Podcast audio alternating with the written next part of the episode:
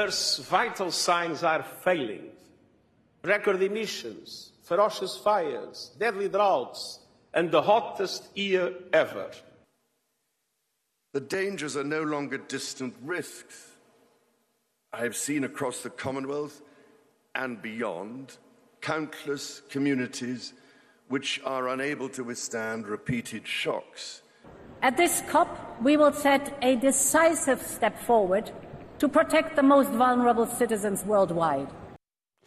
Říkají na úvod klimatické konference COP28. V Dubaji se má sejít na 70 tisíc státníků, vyjednavačů, diplomatů. Dorazí také lobbysté a samozřejmě i novináři. Na místě je náš kolega David Miřijovský. Davide?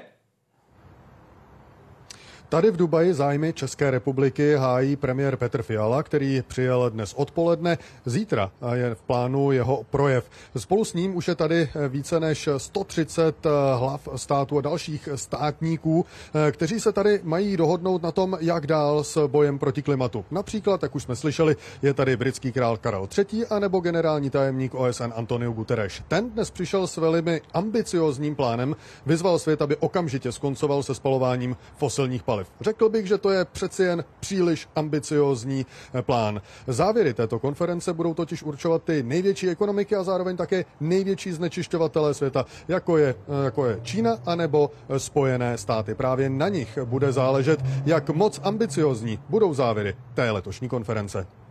A to je jedna z klíčových otázek letošního kopu. O ní budeme dnes večer také mluvit. S Davidem Miřijovským se za chvíli spojíme a budu se ptát i na zákulisí vyjednávání. I dalšího z těch, kteří jsou přímo na místě, zástupce české vlády. Mluvit ale dnes večer budeme hodně o příčinách a důsledcích klimatické změny. Skleníkové plyny tak fungují jako kabát. Pálením uhlí, ropy nebo třeba zemního plynu se ale do atmosféry dostává uhlík, který se do podloží ukládal miliony let. Oxid uhličitý tak v atmosféře funguje podobně jako svetr. Další vrstva, kterou jsme vytáhli ze skříně. Letos to bude rekordní rok. Bude nejenom nejteplejší, protože ta prosincová data, prosincové hodnoty už to nezmění, ale má hned několik dalších nej. Jedno z klíčových nej je právě tahle údaj. Tenhle údaj, toto číslo. O 2 stupně nad historický průměr se globální teplota dostala 17. listopadu. To byl jeden z těch okamžiků, který je naprosto mimořádný. Během roku jsme navíc v Evropě zažili různé extrémy a nebylo to samozřejmě jen v Evropě. Zažili jsme povodně, požáry, ale také vlny sucha a vlny veder. V některých částech středoevropského prostoru a středomorského prostoru jsme viděli vysoko teploty nad 40, pokud jde o středomoří, i na úrovni 50 stupňů Celsia, například v Tunisu 49 stupňů Celsia. Pokud půjdeme víc na východ, na jihu Řecka 46,4 desetiny stupně Celsia. To je samozřejmě součást toho, co se stalo v letošním roce, ale klíčový je ten dlouhodobý trend a ten ukazují takzvané klimatické pruhy. Ty nám ukazují, jakým způsobem se vyvíjí globální teplota ve srovnání s historickým průměrem. A čím teplejší barva, tím více nad průměr dostáváme. A ten trend je naprosto zřejmý. Byť různé části planety zažívají různou situaci. Oteplují se nebo se teplota mění různým způsobem. Hodně se toho ale děje v atmosféře i teď. A proto teď spustíme počítadlo, které nám bude v průběhu dnešního večera ukazovat, jak se do ovzduší dostává CO2. CO2, tedy skleníkový plyn, který je v atmosféře zastoupený vůbec nejvíc. Uvidíte, kolik se ho uvolní za zhruba hodinu a čtvrt vysílání dnešní devadesátky, ve které se budeme bavit o tom, co se děje u nás, ale také na globální úrovni a jak se to bude řešit na konferenci COP28 v Dubaji. Dubaj zezelenala. Emirát, který zbohatl na těžbě nerostných surovin, hostí konferenci, kde mají státníci dohodnout funkční strategii boje s klimatickými změnami. To znamená i konec fosilních paliv. Česká republika, kterou v Dubaji zastupuje premiér Petr Fiala, sází na jádro. My bychom do roku 2050 eh, měli mít z eh, podíl jádra na výrobě elektřiny Eh, někde kolem 50%. Svět se dohodl, že udělá maximum pro udržení nárůstu globálních teplot výrazně pod dvěma stupně Celsia už před osmi lety v Paříži. Jen tak je podle OSN možné zabránit nejnebezpečnějším dopadům klimatických změn, jenže závazky z Paříže se nepodařilo splnit. Tady v Dubaji, která chce do roku 2050 veškerou elektřinu vyrábět z obnovitelných zdrojů, se mají politici zavázat, že tentokrát už jejich země stanovených cílů skutečně dosáhnou. Účastníků konference má být až 70 tisíc. Některé státy posílají nejvyšší politickou reprezentaci. Ekologie jako důležité téma politické, ale také ekonomické. Tak to vnímají tady ve Velké Británii. I proto na samotnou konferenci o změně klimatu míří odsud celá politická špička. Tedy v prvé řadě král, pro kterého je ekologie životním posláním. Pak také bývalý premiér a dnešní minister zahraničí David Cameron, ale i oba lídři hlavních politických stran. Jak předseda opozice Keir Starmer, tak i šéf konzervativců a premiér vlády Rishi Sunak. We are a world leader when it comes to climate. That's what the stats show. We've reduced carbon emissions in this country faster than any other major economy. Vedle Karla III. pronesl jeden z prvních projevů generální tajemník OSN a stanovil ambiciozní cíl okamžitý konec spalování fosilních paliv. Pro většinu zástupců států jde ale o příliš radikální řešení. Z Londýna Lukáš Dolanský a Dubaje David Miřovský, Česká televize. A právě do Dubaje míříme, a to nejenom za naším kolegou Davidem Miřijovským, ale také za vládním zmocněncem pro biodiverzitu Ladislavem Miko. Pane Miko, vítejte, dobrý den. Dobrý večer. Čím je COP28 pro svět? No je to místo, kde se dnes a v nesledujících týdnech bude zaprvé vyhodnocovat, jak se nám daří naplňovat závazky, které jsme učinili už v Paříži a na těch předchozích kopech. A je to místo, ke kterému se, myslím, dneska upírají zraky všech, kteří uh, cítí, že v té klimatické agendě se sice dělá hodně, ale pravděpodobně nedělá dost. Davide, co v té klimatické agendě chce dělat Česká republika? Na koup dorazil premiér Petr Fiala, co chce prosadit? Petr Fiala sem přijíždí jako zástupce jedné z 21 zemí, takové eh, skupiny, řekl bych, jaderné. Eh, do té skupiny kromě České republiky patří třeba ještě Spojené státy, Švédsko, Jižní Korea, Velká Británie nebo Francie. To jsou země, které chtějí do roku 2050 vlastně strojnásobit eh, kapacitu jaderných elektráren ve světě. Opět další, řekl bych, velmi ambiciozní plán. Petr Fiala, jak jsme před malou chvílí měli možnost slyšet v reportáži, se se zavázal vlastně k tomu, že Česká republika do roku 2050 bude vyrábět více než 50% elektřiny z právě jádra. Davide, kdo další za Českou republiku ještě dorazí? Eh, dorazí sem například ministr životního prostředí Petr Hladík a pro něj a pro další eh, vyjednavače. Eh, tady má premiér ještě jeden plán. Já když jsem se ho ráno ptal, s čím dalším sem Česká republika přijíždí, tak on vlastně zmínil ten fond Solidarity, který tady vzniká, kde ty bohatší státy, ty rozvinuté průmyslové, vlastně plní fond, ze kterého by měly být vypláceny země, řekněme, třetího světa, rozvojové, na které velice tvrdě dopadá právě klimatická změna, byť se třeba třeba eh, na ní ne příliš eh, zásadně eh, podílejí. Premiér Fiala nicméně zmínil, že v minulosti z takovýchto fondů byly ty prostředky využívány neúčelně na jiné prostředky nebo na jiné účely a proto Česká republika tady má ještě ten cíl, aby právě prosadila velmi důslednou kontrolu využívání těchto peněz. Pane Miko, jakou máme reálnou šanci toto prosadit? Jaká je naše síla? Musím říct, že eh, síla České republiky je vlastně sílou Evropské unie. Eh, evropské státy tady vystupují na základě společné dohody, která je schválena vlastně na environmentální radě ministrů a tento mandát se potom uplatňuje sílou vlastně všech hlasů na jednou. A musím říct, že v těch jednáních OSN to dělá z Evropské unie mimořádně silného hráče, jednoho vlastně z nejsilnějších. Takže vzhledem k tomu, že vlastně Česká republika se podílela na tom stanovisku, na tom, na tom dohodnutém postoji, eh, tak můžeme říct, že ten náš postoj má tady eh, poměrně velmi velkou váhu. Samozřejmě proti stojí Eh, další velký hráči, už tady o nich byla řeč, ať už je to Čína, Indie, Brazílie, samozřejmě taky Spojené státy a další. Nicméně Evropa patří tradičně mezi hráče nejsilnější. Slyšeli jsme, že Britové na místo vyslali krále, také premiéra, také šéfa opozice. Za nás ministr životního prostředí a premiér. Proč nám tam případně, pokud by měl tam být, chybí prezident, případně zástupce opozice? Ono jde o to, jakým způsobem vlastně probíhá to jednání. Ty jednání na kopech mají svoji dynamiku a mají vlastně takové dva, řekněme, vrcholy na úrovni nejvyšších představitelů, že je to na začátku a na konci. Na začátku je proto, že se nějakým způsobem nastaví ta agenda, to znamená, ty státníci přijdou s nějakou nabídkou, s nějakou představou, s nějakými požadavky, ty se přednesou a na základě toho a na základě připravených samozřejmě textů a materiálů se začne jednat. No a potom je to o hledání kompromisu a o hledání společného textu a většinou se to dostává v závěru těch eh, jednání do situací, kdy připravené mandáty, připravené vyjednávací pozice se musí nějakým způsobem posunout, aby se dosáhlo kompromisu, aby jsme se dostali vlastně, eh, řekněme, k textu, který můžou všichni eh, odsouhlasit. A na to je zase potřeba vlastně vysoká politická reprezentace, ale ta vládní, protože ty vlády jakoby reprezentují své země Oni souhlasili s mandátem, v našem případě s mandátem Evropské unie a pak, když ten se má eh, na základě vyjednané pozice tady nějakým způsobem posunout nebo změnit, tak samozřejmě to musí být na té stejné úrovni, na které se ten mandát schvaloval. To znamená, většinou jsou to potom eh, při nejmenším ministři anebo teda šéfové státu. Za tu dobu, co se bavíme o konferenci COP28, se do atmosféry dostalo už víc než půl milionu tun CO2, tedy oxidu uhličitého. Pro hrubou představu je to zhruba tolik, kolik se uvolní z aut v celé České republice za víc než týden, zhruba týden a půl. To je tedy něco, co také veřejnost vidí. Davide, co ale neuvidí, kam se reálně na kopu veřejnost dostane?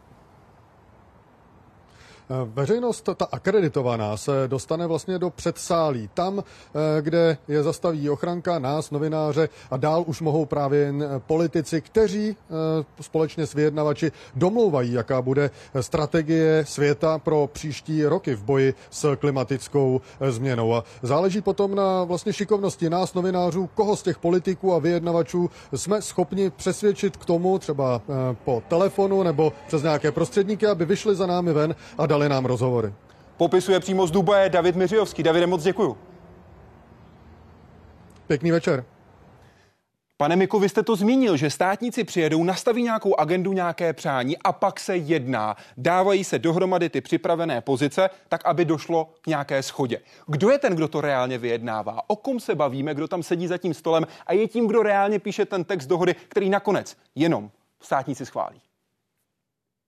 No, eh, za prvé ty jednací dokumenty se samozřejmě připravují s velkým předstihem na přípravných jednáních pro průběhu v podstatě celého roku nebo období mezi těmi konferencemi a vždy se tam setkávají eh, pověření vyjednavači jednotlivých členských zemí a ty mají většinou velmi široké týmy. Musíte si uvědomit třeba eh, v letošní agendě, jestli se nepletu, tak je asi 170 bodů, nad kterými se bude diskutovat a na kterých se musí, jak, jak si ta konference shodnout.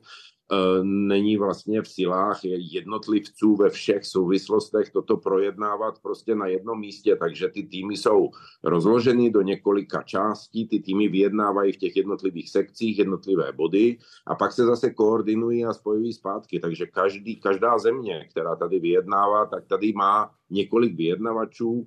Evropská unie, jak už jsem říkal, má tu velkou výhodu, že má společnou pozici, ale přitom reprezentace všech členských zemí a jsou tam vždycky nejméně dva, někdy i více těch hlavních vyjednavačů, kteří vyjednávají v tom mezidobí. To znamená, politici přicházejí s tím, co nabízejí, co, se, co, se, co vidí jako svoji vizi nebo svoji představu o úspěšném výsledku, pak vyjednávají vlastně technicky ti vyjednavači jednotlivých členských zemí.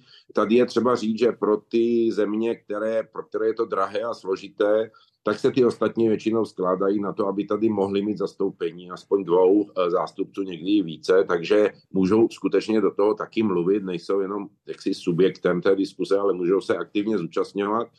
V rámci toho vyjednávání se potom vytvářejí různé spolčené, nevím, jak bych to lépe řekl, bloky, které mají společný zájem a ty, ty mají svého představitele a dost často se stává, že to bývá třeba zástupce i nějaké menší země.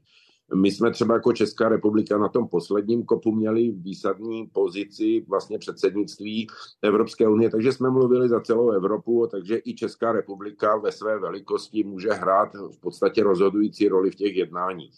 No a e, když se vlastně v tom technickém jednání, které obnáší jednak vlastně krok za krokem projednávání v těch e, sálech, které sice není veřejné z hlediska přítomnosti, ale dá se sledovat, tak je samozřejmě celá řada zákulisních jednání, kde se ty názory, které na sebe narazí, tak nějakým způsobem se ty delegace scházejí nebo vytvářejí e, skupinky, ve kterých se snaží najít nějaké kompromisní jednání a pak ho vrátit do toho sálu. No a nakonec zbyde to, co se dohodlo v nějaké podobě a pak zbydou věci, kde zůstal eh, ten názor nestejný, kde nedošlo k dohodě a to většinou čeká na ten takzvaný high level, na tu vysokou úroveň, to znamená na ty ministry, kteří přijdou na poslední tři, čtyři dny, někdy týden. Je už skoro tradicí, že na těch kopech vlastně uh, ty ministři, sice se plánuje, že kop skončí v nějaký den, ale většinou se zůstává ještě noc, noc a den, nebo i dvě noci po skončení, než se nakonec k nějakému kompromisu dojde. Popisuje Ladislav Miko, jak to chodí na kopu. KOP zkracuje Conference of Parties, tedy konference stran. Jedná se o mnohostranou úmluvu o ochraně klimatu, klimatického systému země a omezení globálního oteplování. Podepsána byla v červnu roku 1992 v Rio de Janeiro a do roku 2015 se k ní přidalo na 197 stran. Pokud jde o ten letošní COP, COP28 v Dubaji, měl by trvat 13 dní, ale jak popisoval Ladislav Miko, už jsme v minulosti viděli, že se protahoval. Dorazit by mělo na 70 tisíc účastníků, kteří budou mít samozřejmě různé zájmy a různé možnosti vyjednávání. Pokud jde o ty cíle, které jsou stanovené a o ty témata, je to relativně relativně jednoznačné. Za prvé se bude řešit, kde v tuhle tu chvíli jsme a jaké jsou další možnosti jednotlivého rozvoje pro to, abychom určili, jestli jsme schopni ještě alespoň nějakým způsobem splnit cíle z Paříže roku 2015. Řešit se bude zrychlení energetické transformace, přechod na zelenou energetiku a také změny v zemědělství. Mluvit se bude o tom, kdo to zaplatí. Především půjde o to, jakým způsobem budou přispívat státy severní polokoule, těm případně na jižní polokouli. Bude se řešit ochrana přírody, živobytí a životů. To je velká otázka biodiverzity, tedy rozmanitosti druhů, rozmanitosti přírody, její jsme jako lidé součástí a potom také inkluzivita. Tam spadá třeba i zapojení mladé generace, případně mezinárodních organizací proto, aby mohli všichni efektivně spolupracovat a dostat se ke společnému závěru. Ten klíčový závěr z roku 2015 byl z takzvané pařížské konference, jenže to vypadá, že ty stanovené cíle už lidstvo dosáhnout nedokáže. Podle poslední predikce OSN by, pokud se nic výrazně nezmění, měla země do konce století oteplit o 2,5 až 2,9 desetin stupně Celsia. Oproti době před průmyslovou revolucí. Pane Miko, prosím, Jaké jsou ty bloky, které v úvozovkách, a teď to dávám záměrně do úvozovek, protože se to bude lišit podle jednotlivých situací, stojí proti sobě. Vy jste totiž zmínil Evropskou unii jako jeden celek, který vystupuje společně. Jaké jsou ty další, které se drží pohromadě? Tak dost často eh, velmi spolu vystupují právě země toho takzvaného globálního jihu, protože oni mají většinou velmi slabou ekonomickou pozici a současně velmi výrazné dopady té klimatické změny, takže ne, ne, oni vlastně mají tendenci držet spolu a zejména v těch požadavcích na to finanční zajištění. Oni v podstatě podmiňují nebo připravenost eh, k eh, nějakým řešením z hlediska emisí a, a dalších kroků proti klimatické změně to podmiňují tím, že vlastně oni nejsou eh, schopni ekonomicky eh, dosáhnout na ty cíle, takže potřebují pomoc. Nejenom peníze, ale taky přesun technologií a další pomoc. Eh, a do toho je třeba započíst i vlastně nejenom peníze na tu takzvanou mitigaci, čili jakoby předcházení dalšímu zhoršování, ale taky peníze na adaptaci, na to, co už se stalo a s tím souvisí také eh, třeba na tom posledním kopu to hlavní jednání se nakonec eh, eh, uzavřelo na tom, že došlo k dohodě na takzvaném fondu, anglicky se mu říká lost and damage, to znamená v podstatě fondu, který pomáhá uhradit ztráty a škody, které způsobuje klimatická změna, čili to už je vlastně nějaký adaptační fond. A musím říct, že je to jeden z pěti cílů konference tady v Dubaji, tak už v podstatě v tomto jednom bodě došlo ke shodě. Už vlastně dá se říct, že včera došlo k té základní dohodě, že ten fond byl naplněn a bude skutečně existovat. Tak, takže to, co zaznělo v úvodní reportáži z úst eh, paní eh, předsedkyně Evropské komise Ursula von der Leyenové, už se dá očkrtnout jako v podstatě splněný závazek. Ale zbývá tady ještě spousta dalších, jsou to finance vlastně na tu mitigaci pro ten jich. No a je třeba říct, že jsou potom ještě země, které mají, řekněme, svoje, jsou to hospodářské velmoci naopak, nejsou to ty chudé země, ale mají nějaké jiné politiky a tam právě patří, řekněme, velké země z Ázie, konkrétně Čína a Indie, v Africe je to Jihoafrická republika, v Latinské Americe zejména Brazílie a Argentina. To jsou země, které vlastně trošku jakoby v tom jednání v zásadě brzdí a celé to vyjednávání je o tom, do jaké míry se pod, podaří vlastně tomu světu je přesvědčit o tom, aby ty svoje cíle navýšili. Oni už hmm. mají svoje cíle nějak nastaveny, ale z toho, co se právě děje kolem a z toho, co víme i o emisích, tak jak vlastně ve světě eh, se to měří, eh, tak ty cíle nejsou dostatečné, respektive nejsou nastaveny v dostatečně krátkém časovém intervalu. Takže to hlavní vyjednávání bude především o tom, přesvědčit tyto země, abych to řekl velmi stručně a lidově, aby přidali. Vy jste zmiňoval ten fond, který má pomoct vyrovnat se s tím, co se na planetě děje. Ten fond, na kterém se země shodly už loni. Fond, do kterého podle těch posledních zpráv ze včerejška by mělo natéct 400 milionů dolarů. To není moc peněz vzhledem tomu, o jaké se bavíme změně. No, e, e, to je všecko relativní. Samozřejmě e, je to za prvé obrovské množství peněz, za druhé nestačí na ty škody. Když se vyčíslí ty škody, tak jsou podstatně větší. Nicméně na druhou stranu ty požadavky zemí, ve kterých těm škodám dochází, tak ještě v nedávných letech a i na tom posledním kopu, se to projednávalo, tak se, tak se vyjadřovali ve výši, řekněme, 100 miliard dolarů ročně. Třeba říct, že to je roční kvota, to není jednorázová, jednorázová platba, ale permanentně každý rok. Eh, bylo jasné, že to nestačí a došlo vlastně k navýšení. Je třeba říct, že Evropa je v tomhle tom mimochodem největším dárcem. V podstatě polovinu těch peněz eh, dávají evropští dárci. A uh, musíme si uvědomit, že ty peníze na jedné straně jsou ty škody, ale na druhé straně musí být taky schopnost, a o tom už taky byla řeč v reportáži, je efektivně využít. To mhm. znamená, ty peníze které jsou k dispozici, ty se musí použít tak, aby přinesly nějaký výsledek. A to není úplně jednoduché, zejména právě u těch nejchudších zemí. Eh, takže v tomto ohledu, pokud to má být efektivně využito, ehm, tak si myslím, že ten současný objem je skutečně eh, signifikantní. Je to důležité, je to dostatečné, ne, nechci říct dostatečné, ale pro tuto chvíli je to asi to, co jsme schopni nějak smysluplně a účelně využívat, že to asi tak zhruba odpovídá eh, těm potřebám a toho, toho, co jsme schopni vlastně eh, dostat tam, kde to má být. Německo slíbilo 100 milionů eur do tohoto fondu vložit, pokud jde o naše západní sousedy. Přidáme další úhel pohledu od paní doktorky Zuzany Harmáčkové z eh, Ústavu výzkumu globální změny Akademie věd a Národního institutu Syry. Vítejte ve vysílání. Dobrý den. Kdo si reálně nejvíc odnese to, co se dohodne na kopu 28? Tak tam by se samozřejmě nabízelo říct to, co jsme teďka slyšeli, že ten největší dopad je na ty chudší státy nebo na ty státy, které jsou už v současné době nějakým způsobem znevýhodněné. Ale myslím, že je důležité zdůraznit, že ta změna klimatu opravdu uh, se týká nás všech. Že to není tak, že si můžeme myslet, že vlastně ty dopady můžeme očekávat někde jinde, že se nás to netýká. Ale kdo si to nejvíc odnese, jsou v první řadě tyhle citlivé země a v druhé řadě potom samozřejmě my všichni. Vy jste spoluautorkou práce, která se jmenuje Bílá místa v přístupu odolnosti vůči postupující změně klimatu z roku 2022. A v ní se mimo jiné píše, katastrofy jsou pro politiku nevděčné téma, když se nic neděje. V další části tohoto veřejně dostupného dokumentu také píšete, cituji, schopnost reagovat na katastrofy se zvyšuje s tím, kolik jsme jich zažili. Vzhledem tomu, jaký je rok 2023, nejteplejší, poprvé 2 stupně 17. listopadu nad historickým průměrem, je to dostatečně velký tlak na politiky? To je samozřejmě skvělá otázka. A já chci zdůraznit, že my jsme tuto studii dělali s mnoha mými kolegy uh, právě z Ústavu výzkumu globální změny. Takže ta studie opravdu se věnovala tady těmhle těm tématům. A tam je důležité říct, že ono se ukazuje, že ty katastrofy se nejlépe řeší ještě než se stanou. To znamená, že investice do nějaké prevence jsou vlastně ta nejlevnější možnost ale samozřejmě předem se málo kdy daří tu pozornost těmhle těm rizikům věnovat. Takže my se vlastně setkáváme s tou situací, že klimatická změna a stejně i jiné katastrofy vlastně dostávají tu pozornost, až když se začne něco dít.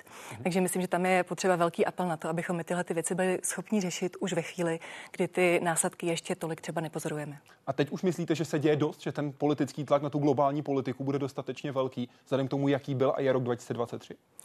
Tak tam je důležité říct, že eh, tam je samozřejmě eh, otázka, koho se ptáme. Mm-hmm. Ty dopady globálně jsou obrovské a myslím, že i my tady v České republice vidíme, že eh, opravdu ta situace se mění. Vidíme sucha, vidíme povodně, vlastně vidíme různé ty projevy extrémního počasí, které s tou klimatickou změnou samozřejmě stoupají. Ale je to tak, že prostě ty, ty bohatší státy nebo ty blahobytnější státy jsou od těch následků nějakým způsobem trochu odstíněné. Takže tam se potom stává to, že my vlastně sledujeme, že lidé nemají ten pocit té urgence, toho, že to opravdu hmm. potřebujeme řešit. Ale opět v této situaci je potřeba zdůraznit, že Česká republika má projekce toho, že ta klimatická změna tady na produkci potravin, na zemědělství, na spoustu různých sektorů opravdu dopadne, takže je potřeba to začít řešit. Pane Miko, o tomhle všem se bude jednat samozřejmě v tuhle tu chvíli na kopu. A vy jste zmiňoval, na jakých úrovních, jak odborně, jak ty týmy budou pracovat. Umíme my, Česká republika, tu chodbovou diplomaci, tedy domluvit se ve skupince a pak to donést na ten oficiální stůl? Já bych řekl, že jo, e, ta zkušenost právě z českého předsednictví je taková, že jsme získali mimořádný kredit právě v té schopnosti vyjednávat. Ono vlastně nikdy je docela výhodou, když nejste představitelem jedné z těch velkých zemí, které se nějakým způsobem vymezují vůči těm ostatním nebo nějakým způsobem chtějí prosadit svou, protože máte možnost právě být tím, kdo, kdo propojí ta stanoviska a nějakým způsobem pomůže tomu kompromisu. Takže eh, to se stává velmi často i v těch eh, velkých agendách, dosti často třeba malé ostrovní země, tady zrovna na kopu třeba Vanuatu nebo Antigua, Barbuda a podobné malé ostrovní země dostávají tuhle tu roli a mají vlastně tu schopnost nebo možnost, nebo jsou respektovány jako někdo, kdo může vlastně pomáhat eh, hledat, hledat ten kompromis. Ehm, takže si myslím, že ano. A co se týče konkrétních výstupů, tak si myslím, že jsme to opravdu prokázali na těch kopech, nejenom samozřejmě na klimatickém, ale na dalších, které my jsme měli během předsednictví v loňském roce čtyři tyhle velké konference a ve všech vlastně byl zaznamenán jako opravdu úspěch ze strany Evropy a tu Evropu především vlastně i v té zákulisní nebo chodbové, jestli chcete, diplomaci zastupovali lidé z českých týmů. Takže myslím si, že, že máme docela dobrý zápis.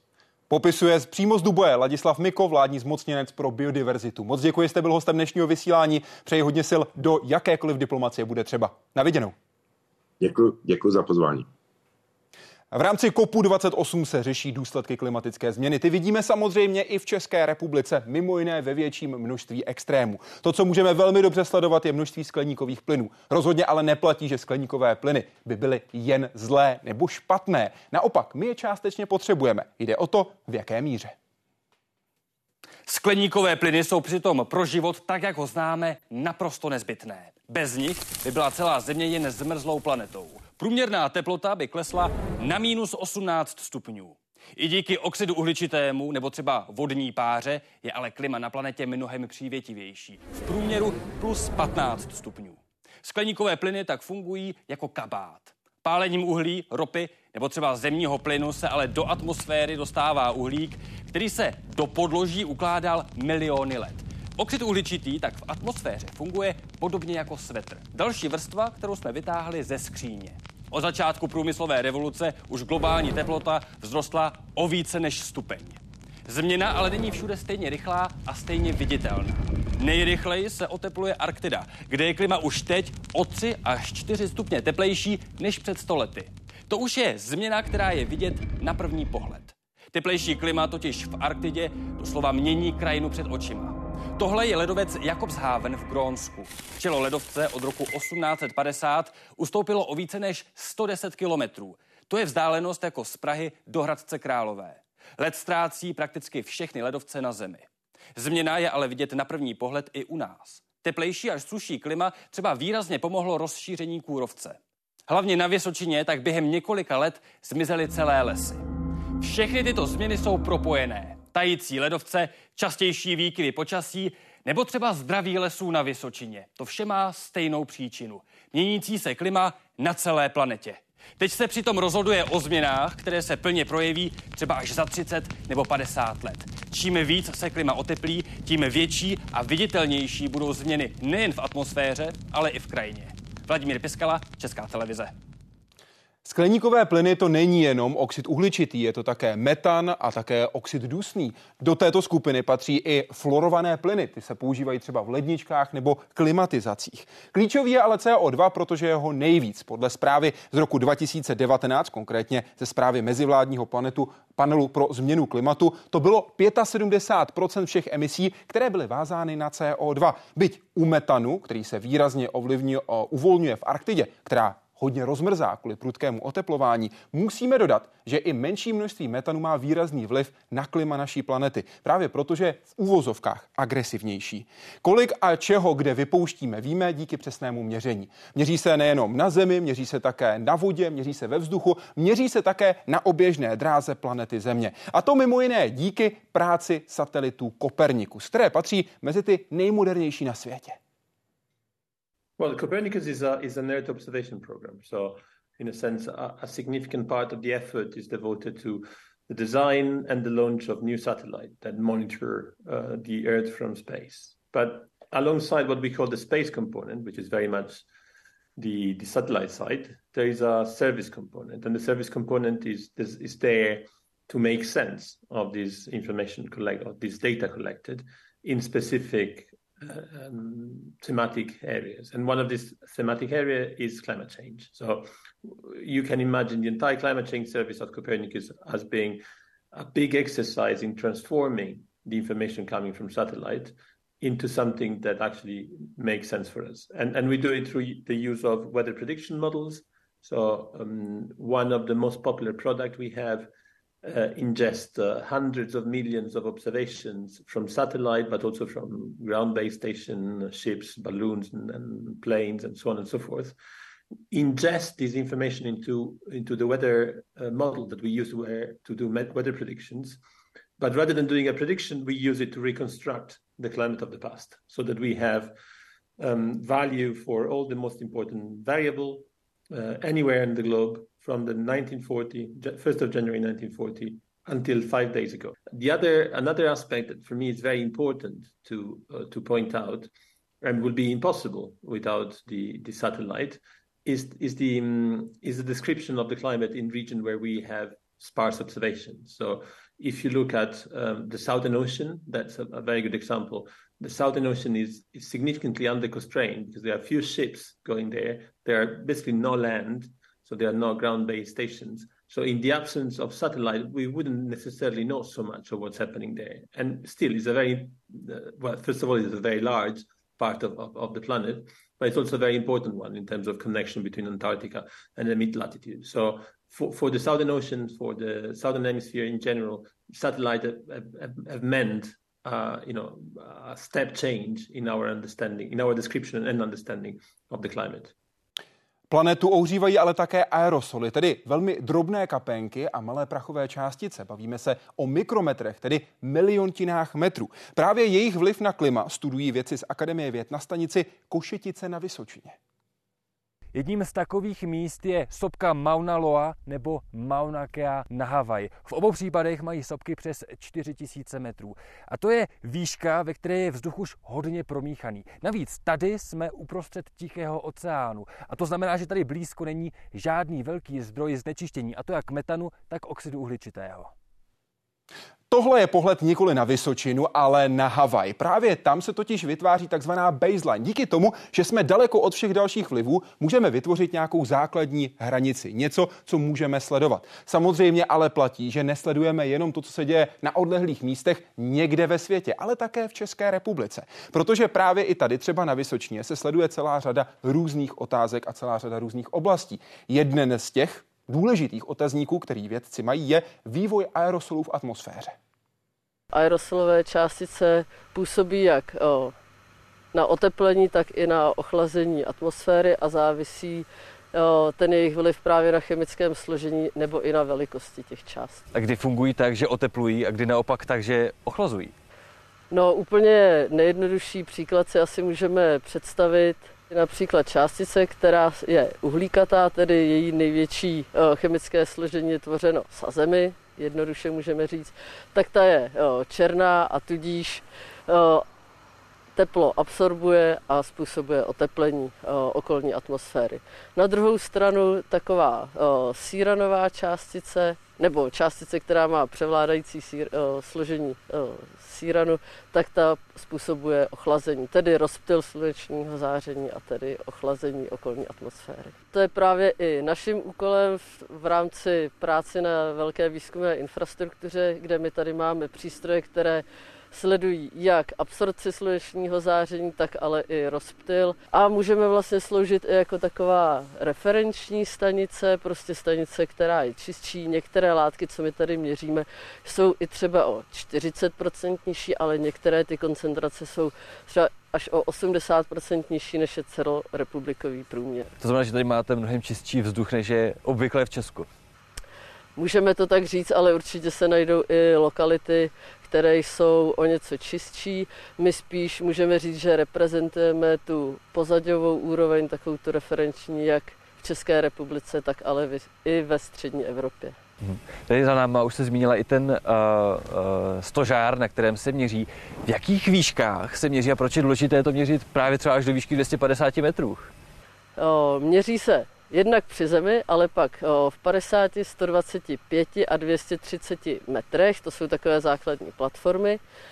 A je důležité měřit, protože my díky té výšce toho stožáru můžeme sledovat vliv dálkového transportu. Je to prostě vstupní parametr do těch modelů a potom je také to měření důležité pro to, aby jsme věděli, jak se ty látky chovají, ve vyšších výškách, protože tam může být už pozměněná trochu ty, ta chemie atmosféry, jiné chemické reakce, protože i to, o něco intenzivnější sluneční záření. Tady se nacházíme v zázemí stožáru, můžeme říct, a právě o, se tady zbíhají měření, které jsou vedeny tady těmi hadicemi se vzorkem z těch 250 metrů a z těch různých platform do analyzátoru. To, že svítí zeleně, znamená, že eh, všechny cesty těsní a můžeme odebírat do eh, speciálně upravených vzorkovnic.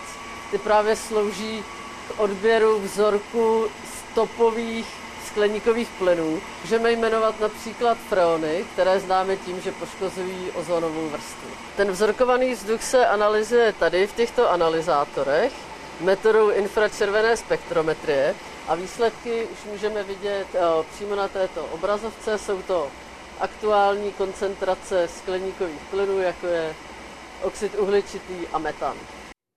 Máme tedy spoustu dat z různých částí světa. Jak se s nimi potom pracuje tak, abyste mohli plánovat nebo predikovat budoucí vývoje? Je to tak, že já nejsem klimatolog, takže budu jenom schrnovat to, co známe vlastně z velkých hodnotících zpráv. Ale nicméně tato data, která se takhle měří, potom slouží za prvé jako zdroj dat k parametrizaci modelů a také k validaci modelů. A ty modely. Na jsou... nastavení těch parametrů. Přesně, jak mhm. říkáte. A to je uh, klíčová činnost, protože vlastně modely klimatické jsou to, co nám nějakým způsobem umožňuje, neřeknu přesně říct, ale odhadovat, co se s tím klimatem stane. A je tam důležité zdůraznit, že vlastně to klimatické modelování probíhá už několik desítek let. A ukazuje se, že opravdu, pokud se díváme na ty modely a na to, co už máme změřeno, tak eh, se ukazuje, že ty modely jsou vlastně opravdu velmi přesné. Takže eh, zdůrazním, jako nejedná se o predikci, nejedná se o předpovídání budoucnosti, což všichni víme, že není možné, ale jedná se o opravdu relativně spolehlivý způsob, jak odhadnout, co by se s tím klimatem mohlo stát. Jedna z těch věcí, která se ukazuje, že platí, je větší množství extrémů, které v důsledku změny klimatu zažíváme na naší planetě. Můžou to být nejenom vlny veder, ale také silné mrazy, silné deště, bouřky, samozřejmě například i tornáda, případně tropické cyklony a povodně. To jsou extrémy, které se dějí na celé planetě. Nejsou vázané na jedno konkrétní místo, samozřejmě se liší těmi jednotlivými projevy. Ale také vidíme to, jak se mění to množství extrémů. Když se podíváme na to, jak by to vypadalo v úvozovkách běžně, měli bychom, a vidíte to pod tou modrou křivkou, pokud máme to původní klima, zhruba stejné množství extrémů na jedné straně, tak také na druhé straně. Tedy extrémní zimu, extrémní horko v tomto zjednodušeném náčrtu. Jenže když se jen o trochu posune teplota výš a máme teplejší klima, tak se najednou dostáváme do daleko větší plochy extrémního počasí. Proto tahle ta změna je tak klíčová. Nejde jen o to, že je v úvozovkách o něco teplej, ale že častěji zasahují různé části planety extrémní podmínky, které potom výrazně ovlivňují život lidí, ať už jsou to horka, vysoké mrazy, případně nějaká období sucha. Když se podíváme na jednotlivé části planety, vidíme, že jsou tam ty rozdíly velmi výrazné. Také se to jednoznačně ukazuje na polech naší planety. Jak pokud jde o Antarktidu i Arktidu, tak se můžeme podívat, jak se mění zalednění. Tohle je pohled na průměr ze září roku 1981 až 2010. To, co je označené červeně, byla tehdy zaledněná plocha. Znamenalo to v průměru 6,2 milionů kilometrů čtverečních ledu. Zatímco ta Žlutá čára, která je označená září 2023, ukazuje údaje z letošního roku. To znamená o třetinu menší plocha zalednění. Pro představu, je to jako polovina plochy Evropské unie, tedy jako rozloha Francie, Německa, Polska, České republiky, Rakouska, Slovenska, Itálie a ještě k tomu Švédska dohromady. Klimatická změna se ale samozřejmě neprojevuje všude stejně. Právě Arktida jednou z těch vůbec nejzasaženějších oblastí. Tam se teplota zvyšuje vůbec nejrychleji. A i proto můžeme počítat s tím, co se bude dít. Je to jak Arktida, tak ale také střední Evropa a Evropa jako taková. Podíváme se na možné scénáře budoucího vývoje. Je tady pětice, pod kterými je také spolupodepsaná dáma, která teď stojí, a pardon, sedí ve studiu. Je to pět možností podle toho, co a jakým způsobem se budeme chovat. Udržitelnost, business as usual, tedy nebudeme dělat celkem nic nového a necháme to běžet tak, jak to běží. Rozpad, svět jako pevnost, anebo rozvoj poháněný fosilními palivy. Pět možných scénářů lidstva do dalších let. Paní doktorko, pojďme postupně a začneme tím prvním blokem, a to je tedy možnost udržitelnost. Vy popisujete tu budoucnost tak, že se dostaneme k zeleným technologiím, které budeme využívat v cirkulární ekonomice, tedy ekonomice, která využívá ty věci, se kterými pracuje a ne, nenechává jenom jako odpady. Budeme se výrazně zapojovat do rozhodování, budeme držet pohromadě jako společnost a bude tady silná Evropská unie a mezinárodní vztahy. Tak by vypadal ten udržitelný svět. Já chci zdůraznit, že samozřejmě těch eh, scénářů toho, jak by mohla vypadat udržitelná budoucnost, je celá řada. Tohle je jeden z nich, je ze série těch globálních scénářů, kterým říkáme Shared Socioeconomic Pathways. Jsou to scénáře, které se používají vlastně globálně. A tenhle ten udržitelný scénář, přesně jak říkáte, je charakterizovaný těmi zelenými technologiemi, ale co je mhm. ještě možná důležitější, a to bych chtěla opravdu zdůraznit, on je eh, charakterizovaný vlastně tím jiným způsobem, kterým ta společnost funguje. Eh, je tam jako větší pocit odpovědnosti za to, jak ta společnost funguje ze strany každého z nás a je tam taky větší větší požadavek na vlastně politické představitele, aby opravdu jako prosazovali zodpovědné politiky. Takže chci říct, že ta udržitelnost se může jevit, jakože to je otázka nějakých technologií, ale v tom scénáři opravdu naprosto klíčová je ta spolupráce, ta účast lidí na rozhodování a právě taková ta jakoby sdílená snaha o to dosáhnout nějaké jako spravedlivější a udržitelnější budoucnosti. Ten druhý scénář, který je popisován, je takzvaný business as usual, což je tedy to, že se toho mnoho nezmění. Nedostatek veřejných financí, pokračující spotřeba fosilních paliv a udržitelné energie, které by se využívaly případně doma, role populismu, což tedy předpokládám, je tím v úvozovkách kritickým eh, prvkem ve společnosti, vzhledem k tomu, jak jste popsala udržitelnost. Určitě. A je to tak, že tyhle ty scénáře, které v zásadě odpovídají nějakým současným trendům, se používají ne tak kvůli tomu, že bychom si mysleli, že věci zůstanou tak, jak jsou, ale kvůli tomu, že to je vlastně nějaký jakoby porovnávací, nějaká porovnávací hladina k těm ostatním scénářům. A tenhle ten scénář business as usual, uh, tam poznáváme, že ho spoustu trendů, které vidíme už v současnosti, ale chci právě říct, že on je docela problematický, protože ono to vypadá, že vlastně jak pro kvalitu života, tak pro to životní prostředí, tak pro klima, tohle není úplně scénář, ve kterém by to vypadalo, že by se žilo nějak extrémně dobře v budoucnu statsministerposten hans tid. Jak se můžeme spolehnout na to, že ten scénář může být realistický? Na základě čeho je postavený takovýhle scénář? Jasně. Uh, to je samozřejmě skvělá, skvělá poznámka. Uh, ty scénáře jako takové uh, tu ambici jakoby být předpověďmi nemají, ale oni právě slouží v tom portfoliu a to portfolio je hrozně důležité. Vy jste tam na začátku ukazoval právě pětici scénářů mm-hmm. a k tomu je, přesně k tomu ty scénáře slouží, že oni se snaží ukázat tu šíři těch možností, ne kvůli tomu, že bychom se snažili věštit nebo předvídat, ale právě kvůli tomu, abychom měli možnost vlastně naše současná rozhodnutí a současné politiky porovnávat s těmi scénáři a nějakým způsobem zodpovědně nebo strategicky rozhodovat, co by nám vlastně mohlo vést kterým směrem. Jinými slovy, tohle je švédský stůl naší budoucnosti, vyberte si, kudy chcete jít. Dalo by se to takhle říct a jo, přesně tak. A zodpovědně se podle toho rozhodujte. Musíte proto ale něco udělat. Scénář číslo 3 by byla polarizace společnosti. Co by kromě rozdělení společnosti, což je evidentní z toho názvu, charakterizoval? Tohle je docela zajímavý scénář, protože on právě předpokládá, že takové ty bariéry, které my už v současnosti vidíme, třeba z hlediska obchodních nějakých bariér, z hlediska eh, konfliktů a tak dále, že budou velmi sílit, ale zároveň, že vlastně bude sílit i ta polarizace nebo ten rozpad té společnosti jako takové. Eh, ta společnost se bude fragmentovat do různých uh, skupin, které mají velmi odlišné názory, vlastně nedokážou se shodnout a nedokážou najít tu společnou cestu.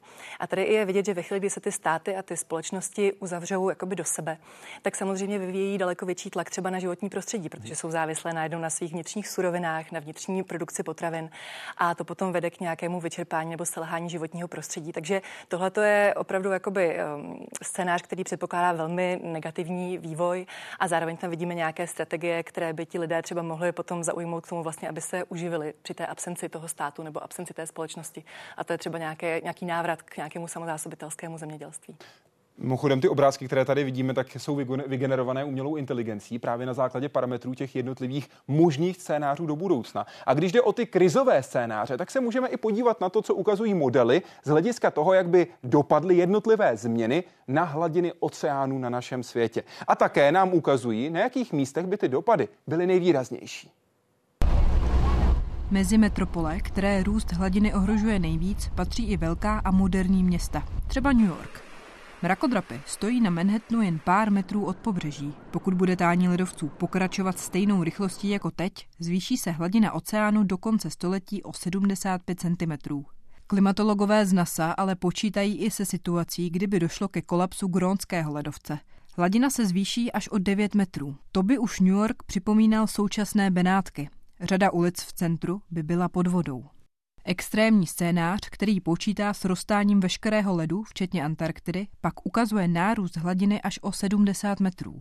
Z dnešního New Yorku by zbyla jen horní patra nejvyšších mrakodrapů. Takto rozsáhlý proces stání by ale zřejmě trval několik staletí. Anna Marie Keblůšková a Vladimír Piskala, Česká televize. Jak jdou tyto predikce dohromady? Um, to je skvělá otázka. Oni se opravdu párují velmi často. A právě ty scénáře, které slouží tady k tomu, tomu klimatickému modelování, kdy se vlastně ptáme, jaké dopady bychom viděli na oceány, na sucho a tak dále, uh, se odvozují z toho, vlastně, jaký demografický, ekonomický, uh, spotřební vývoj bychom viděli v těch jednotlivých scénářích, které jsem ukazovala. Takže vlastně ten socioekonomický vývoj se těmi modely napojuje na ten klimatický vývoj a můžeme se právě nějakým způsobem snažit odhadnout, jak by se ty jednotlivé socioekonomické scénáře vlastně podepsaly na tom klimatu. Jinými slovy, jak se budou chovat lidi, jak to dopadne na naší planetu. Je to nějaký způsob odhadu, jaký je právě ten vějíř těch různých možností. To, jakým způsobem lidé reagují a co se děje, samozřejmě ukazuje i to, jak se mění množství vypouštěného CO2, tedy oxidu uhličitého. Tady už vidíme, že se za dobu vysílání dnešní 90 dostáváme přes 3 miliony tun CO2. Aktuálně 3 a čtvrt milionu tun se dostalo do atmosféry od začátku dnešního vysílání. Jenom pro představu 3,3 milionu tun, to je zhruba jako množství CO2 vypuštěného elektrárnou Chvaletice za celý rok. Zhruba tolik CO2 se v České republice uvolní z cementu při výrobě betonu za rok a půl. 3,3 milionu tun CO2. Máme svět jako pevnost. Varianta scénáře, který by pro nás znamenal v České republice co? Tohle je scénář, eh, který teď doufám, že se bavíme o tom uh, svět jako, jako pevnost. Ano, vlastně, ano, prosím. Uh, který by asi pro Českou republiku uh, byl velmi negativní. Mhm. Zároveň my se často setkáváme s tím, že tenhle ten scénář je pro, Čes, pro Čechy velmi těžko představitelný, protože vlastně předpokládá nějaké opravdu jako radikální odštěpení tomu, čemu se v tom scénáři říká elity. To jsou lidé, kteří mají přístup ke vzdělání, ke znalostem, k majetku, k moci, k know-how a tak mhm. dále. Mm-hmm. A potom na to, čemu se v tom scénáři říká masy a to jsou vlastně lidé, kteří žijou v nějakých velmi jako prekarizovaných pozicích.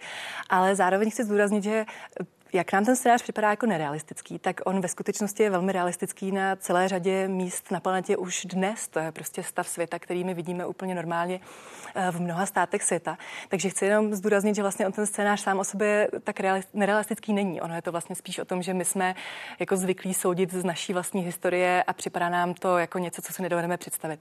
Ale právě jak vidíme, tak jsou to fenomény, které jsou opět zase vlastně hrozně negativní, protože k té kvalitě života a k tomu kvalitnímu životu mají přístup přístup opravdu jen ty úzké elity a vlastně ten zbytek té populace eh, relativně strádá. Teď myslíte třeba některá azijská, africká města, kdy doslova do písmene podobně jako na tom obrázku vidíme mrakodrap a vedle slam.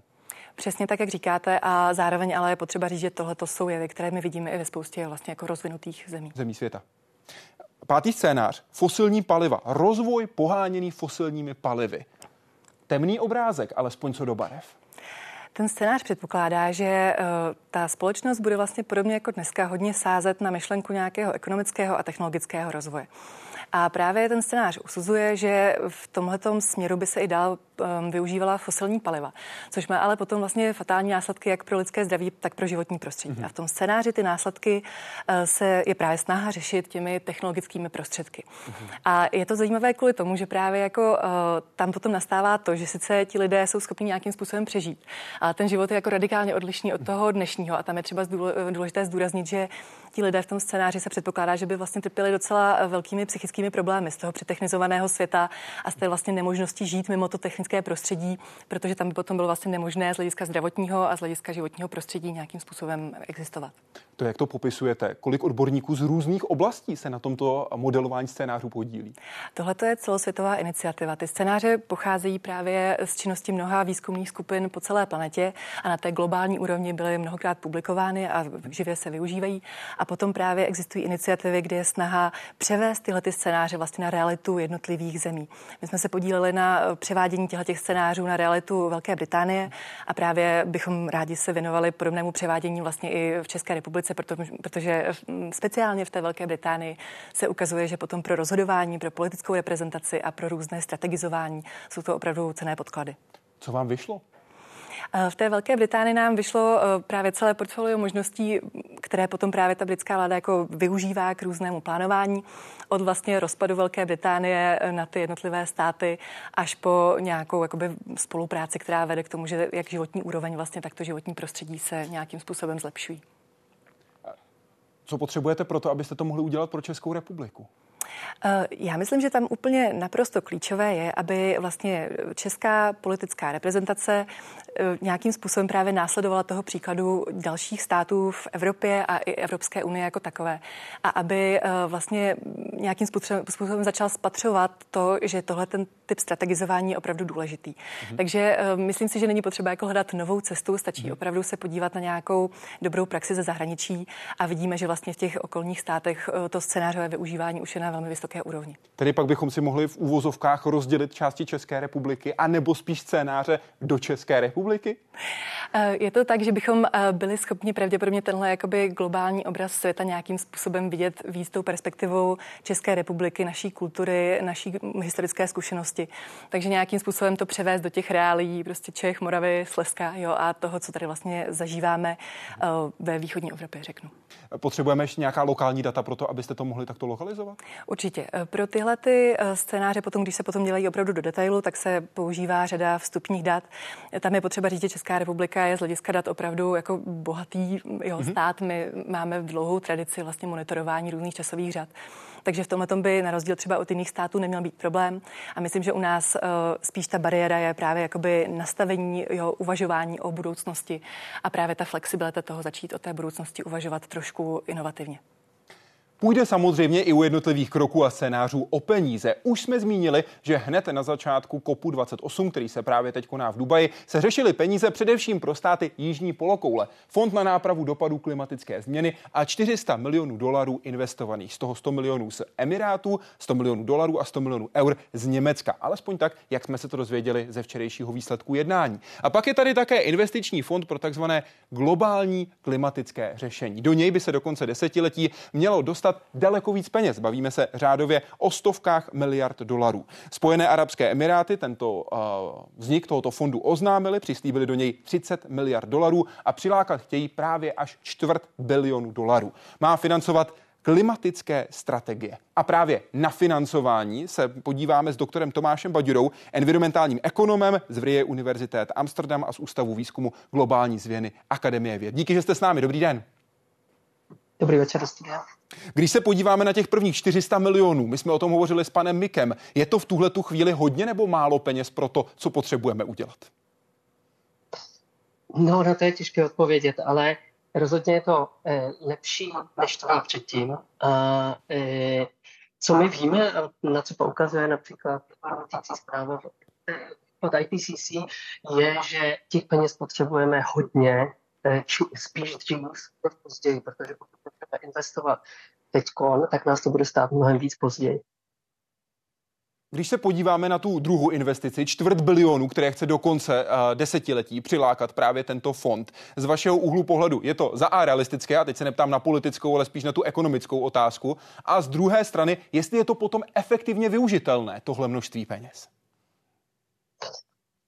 Na to asi můžu těžce odpovědět, protože to přesně bude záležet na tom, jak se to eh, všechno domluví, jak se to bude využívat. Podívejme Ale z mého pohledu, no, ale z mého pohledu pořád dobré, eh, že to nějaké peníze jsou a že, že tady vidíme nějaký commitment nebo nějaké odhodlání eh, vlastně ty peníze teď nějak mobilizovat. Podíváme se na jedno číslo, které je ještě o něco vyšší. 490 miliard. Nikoli ale v tomto případě korun, eur nebo dolarů, ale hodin, které nebyly odpracovány podle studie, která byla a, publikována v časopise The Lancet, kvůli tomu, že bylo příliš horko. Tedy kvůli příliš vysokému a, příliš teplému počasí. Pane Baďuro, když se na to podíváme ekonomicky, jaké to potom znamená pro nás ztráty, když kvůli horku nemůžeme pracovat takovéhle obrovské množství hodin? Děkuji, že tady to na tady to poukazujete, protože tohle je velký problém. Vedro a velký problém to bude pro Českou republiku do budoucnosti nejenom z pohledu neodpracované práce a tím pádem nějaké eh, ujité eh, ekonomické hodnoty, ale ono to bude problém ještě například z pohledu zdraví eh, našich občanů. To eh, specificky starší nebo, nebo dětí, protože vlny veder budou dopadat a budou budou dopadat specificky na tyto, na, ty, na tyto občany a to bude vytvářet nějaké náklady na, na zdravotní péči, přičemž víme, že už současný eh, zdravotní systém je do nějaké míry přetížený, takže eh, vedro bude velký problém, který nás bude stát faktické peníze. My v tuhle tu chvíli víme, že když se podíváme do třech největších měst v České republice, tedy Praha, Brno, Ostrava, tak vidíme, že se nám v podstatě změnil poměr mrazivých a, a mrazových, promiňte, mrazových a tropických dnů. Mrazový den přes den se nedostane průměrná teplota přes nulu, tropický bavíme se o teplotě 30 stupňů nebo vyšší. Zatímco v 60. a 70. letech bylo mrazových dnů desítky ročně, tropických spíš jednotky, teď jsme na tom obráceně. Co tohle bude znamenat pro českou ekonomiku nejenom kvůli lidem, ale také kvůli zaměření české ekonomiky? A kolik nás případně bude stát přechod na v úvozovkách upravenou ekonomiku, která na to dokáže reagovat? Hm. E, teď na to je těžké odpovědět a je na to potřeba pravděpodobně celkem detailních analýz. E, co je ale jisté, je, že ta, tato takzvaná adaptace e, bude potřeba. A e, ať už to, můžete si to vzít na úrovni domácností, tak třeba eh, lidi si budou muset potřebovat, potřebovat pořídit eh, klimatizaci domů, ale může to být na úrovni i podniků, který budou eh, muset reagovat třeba na, výkyvy počasí, eh, třeba v zemědělství. Tím pádem všechny tyto věci, tyto, tyto speciálně ta nejistota, která přichází eh, a specificky ta zvýšení různé extrémy teplotní, nás budou stát Eh, ta nejistota nás bude stát peníze, eh, protože většinou to nejistota ve financích i v ekonomice eh, stojí peníze. Lepší je mít jistotu. Kolik nás bude případně stát? Nedělat nic? eh, eh, můj osobní názor je, že hodně, a, ale eh, vlastně hodnotící zpráva eh, IPCC vám to říká celkem jasně a mnoho, velké množství publikovaných studií vám to říká celkem jasně. Je jistý, že eh, nás to bude stát vodost víc, čím později oddálíme tu akci. Na druhou stranu, bohužel, teď ty náklady by měly být relativně velké, které bychom, ty investice bychom měli do toho dát. Ale já bych chtěl tady dát přirovnání jako zateplení třeba Eh, baráku, eh, tak je, je určitě dobré, vaše, když si člověk jako investuje z začátku, tak mnohem ty náklady pak budou eh, menší později. To znamená, je to o tom si zvážit a přemýšlet, možná i trošičku navážu tady na kolegyně Harmáčkovou, trošičku přemýšlet inovačně, přemýšlet o budoucnosti víc než v příštích pár letech, protože tady to celé je to vlastně o, o té jakoby dlouhodobější budoucnosti a dlouhodobějších efektech na ekonomiku.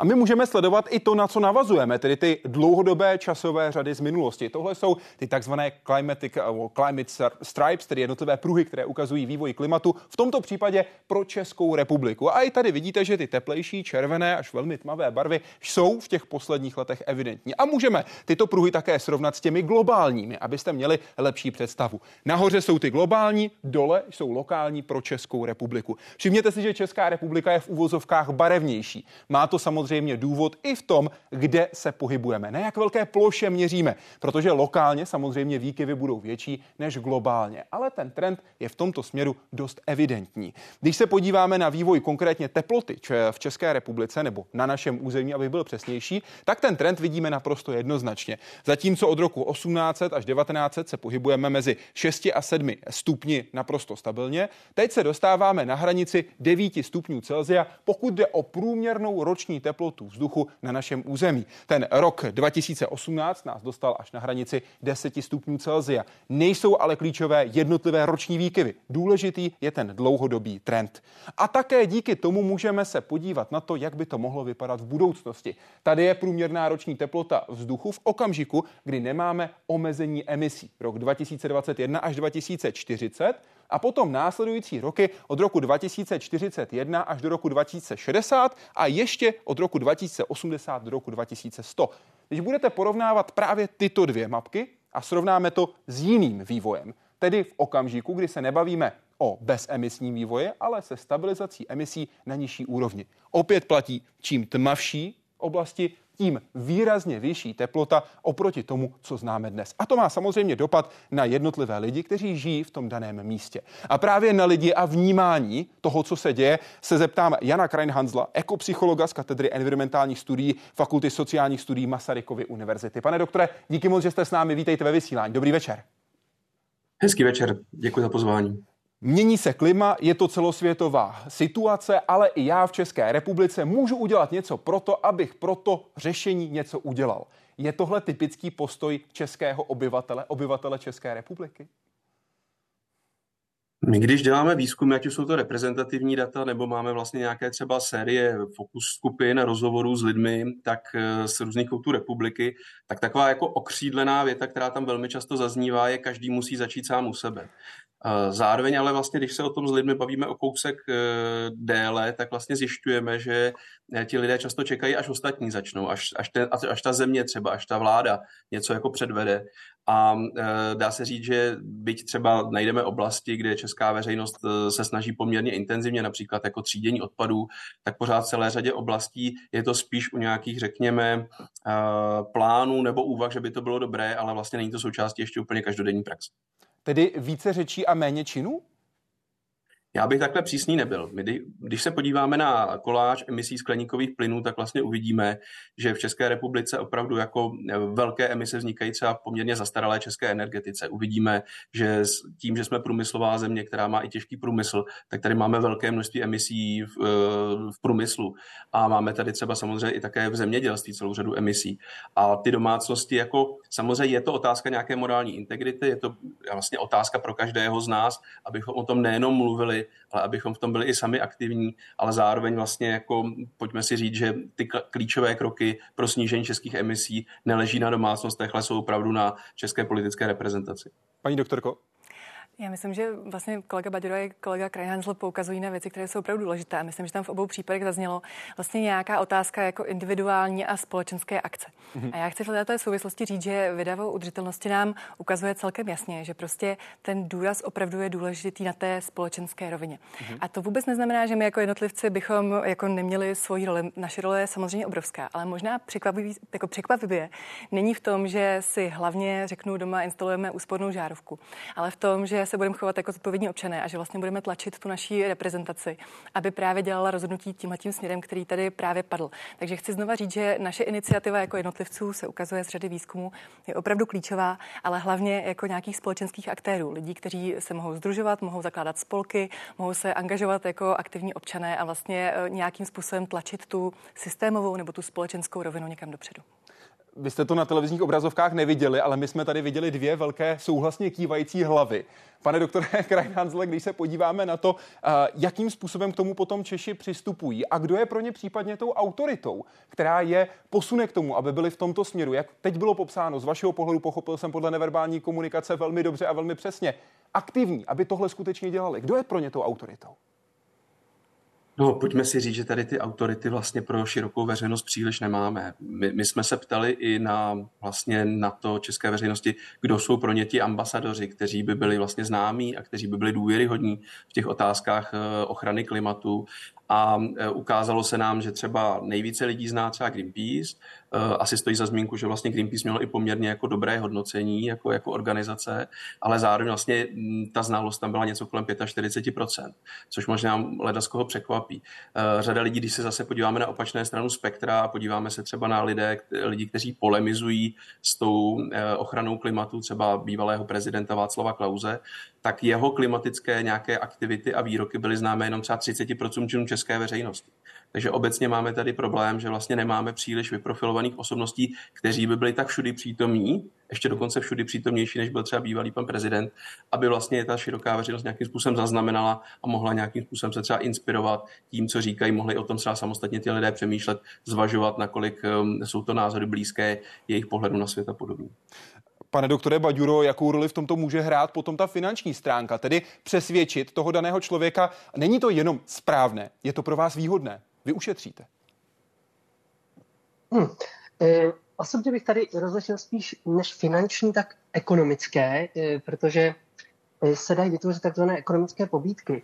E, takže se dá do nějaké míry se dají vytvořit, vytvořit instrumenty na úrovni třeba e, vládní, legislativní, takové, že, eh, že se bude vlastně podporovat, třeba zvýhodňovat nějaké aktivity, které jsou třeba, řekněme, klimaticky nebo environmentálně výhodné, eh, anebo naopak znevýhodňovat nějaké chování, které bych řekl, třeba nepřispívá těm klimatickým cílům. Můžete si třeba představit zdaňování, zdaňování uhlíku velice pokud jde o Českou republiku, tak nás se z těch extrémů týká samozřejmě vlny vedra, případně vln sucha, případně nějaké vlny mrazu. Velmi typickými extrémy jsou právě u nás sucho a povodně. A tady jsou data uh, Ústavu výzkumu globální změny, Czech Globe, z těch posledních let, co se u nás za extrém projevilo. Tedy jestli to bylo sucho, případně povodně, případně oboje v těch posledních letech. Pokud jde o Českou republiku a sucho, tak vidíme i ten dlouhodobý vývoj a ukazuje nám, kam se dostáváme v těch posledních letech. Tohle jsou data, která nám ukazují vývoj z let 2016 až 2020 v tom samotném závěru, kde si všimněte těch velmi dlouhých a tmavých období, které v praxi znamenají velmi vysoké sucho, tedy extrémní sucho po dlouhou dobu, což jsme v minulosti nezažívali. Pane Krajnhanzle, když se podíváme na to, co v tuhle tu chvíli víme a jaká máme data a víme, že máme nějaké krizové situace, jak dlouho Češi vydrží v uvozovkách v tom módu, je to krizová situace, musíme ji řešit. Jak dlouho vydržíme pod tím tlakem toho, kdy se něco stalo a jsme ochotní nějakým způsobem reagovat na tu situaci? Musím říct, že na takhle obecně položenou otázku se velmi jako špatně odpovídá. Uh, obecně bych ale jako s poukazem na opravdu jako široké spektrum uh, psychologických, ale i komunikačních výzkumů jako poukázal na to, že uh, vlastně máme tady dneska problém s tím, že taková ta rétorika pojďme lidem říct, jak velká hrozba je před námi a ti lidé se teďka nějakým způsobem začnou chovat jinak, začnou se třeba angažovat, začnou méně jezdit autem nebo méně letat na dovolené, že tohle se vlastně ukazuje, že pro velkou část veřejnosti vlastně nefunguje. Že přece jenom ten problém je příliš globální na to, aby ti lidé si vzali potom úplně osobní, domácí, občanskou odpovědnost za ty věci a šli vlastně bojovat z domácnosti za to globální klima. To znamená, to, co se ukazuje, je, že potřebujeme začít komunikovat opravdu o ochraně klimatu zásadně jinak potřebujeme méně mluvit o těch katastrofách, které nás případně čekají a daleko více třeba dávat lidem naději, že máme šanci to nějakým způsobem zvládnout. Méně vlastně neustále mluvit o tom problému, o všech možných dopadech negativních, ale daleko více třeba ukazovat ty příležitosti, které třeba s ochranou klimatu a s dekarbonizací pro Českou republiku přicházejí. A to jsou vlastně zajímavé příležitosti, jak jako ekonomicky, tak třeba i e, z hlediska toho, že sem třeba míří více než zhruba bilion korun na nejrůznější druhy jako opatření v souvislosti s modernizací země a právě s snižováním emisí skleníkových plynů vlastně z Evropské unie. To znamená, pokud tyhle peníze budeme, dokážeme vlastně dobře investovat, například do řady zapomínaných regionů, tak opravdu můžeme zlepšit kvalitu života lidí. A tohle jsou všechno vlastně pobídky, které mohou daleko lépe zvýšit nějakou aktivitu lidí a vlastně zvýšit i sympatie pro ochranu mm, klimatu, než je to vlastně takový ten příběh o tom, jako klima se stvoříme tady všichni zaživa a pokud si neutáhneme opasky, tak i vy za to můžete, že vaše děti nebudou žít na živé planetě. Tak to je vlastně nějaký, řekněme, eh, nějaký narrativ, který vlastně se ukazuje, že pro většinu lidí opravdu jako dobře nefunguje. Je dokonce kontraproduktivní? No, já bych diferencoval. Opravdu jsou segmenty, které na to jako slyší, ale máme tady celou řadu lidí, kteří právě jako i možná v kontextu teďka aktuálně toho, co, jak to vnímáme, tu situaci ve střední Evropě, co se děje v posledních letech. Řada lidí opravdu, když jako prožila si nějak COVID, teďka vlastně spoustu stresu spojených s válkou na Ukrajině, konec konců s energetickou krizí, s tím, jak mají hluboko do kapsy a teďka vy jim nabízíte zase jako další jako tající ledovce a stoupající hladinu oceánu a Eh, poušť na Jižní Moravě a podobně. To je prostě věc, kdy ty lidé strašně často vás vlastně vypnou, mm, otočí stránkou v novinách a eh, myslím, že tady je opravdu potřeba o tom začít přemýšlet úplně jinak a komunikovat jinak, protože jsou to příležitosti, které v něčem jsou i historické pro nás. Můžeme jako opravdu zásadně změnit ten život té zemi ve městech, na venkově, a podobně a může to být k lepšímu. Nemusí to být jenom taková ta cesta odříkání, ale vlastně může to být i cesta, která vlastně opravdu podpoří třeba nějaké, řekněme často i sociálně ohrožené skupiny a tak dále, mhm. ale je opravdu otázka, jak se to politicky uchopí a jak o tom dokážeme komunikovat s těmi lidmi i tak, aby to pochopili, aby vlastně, mm, řekněme, nastoupili na tu společnou polubu a bylo možné i přizvat k nějakému společnému dialogu těch věcí. Paní doktorko?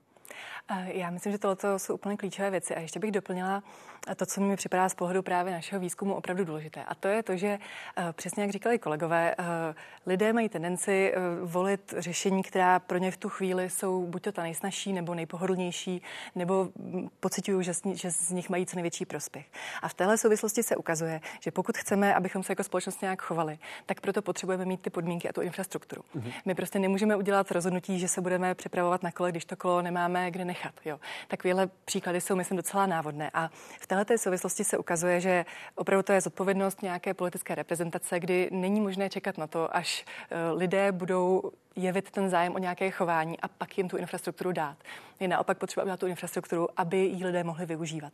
A my v řadě evropských zemí vidíme, že opravdu, když ta infrastruktura na to udržitelné chování je, když máme kvalitní hromadnou dopravu, když máme možnosti jezdit na kole, když máme možnost kupovat kvalitní potraviny levně, které jsou místní, tak lidé to opravdu dělají a záleží na tom. Ale mají prvně tu možnost. Takže chci jenom znova zdůraznit, že je opravdu důležité bavit se jako ne o té schopnosti lidí se nějakým způsobem uskrovňovat, ale o tom, že je potřeba nastavit ty možnosti tak, aby pro lidi bylo pohodlné a snadné ta udržitelná uh, chování jakoby provádět.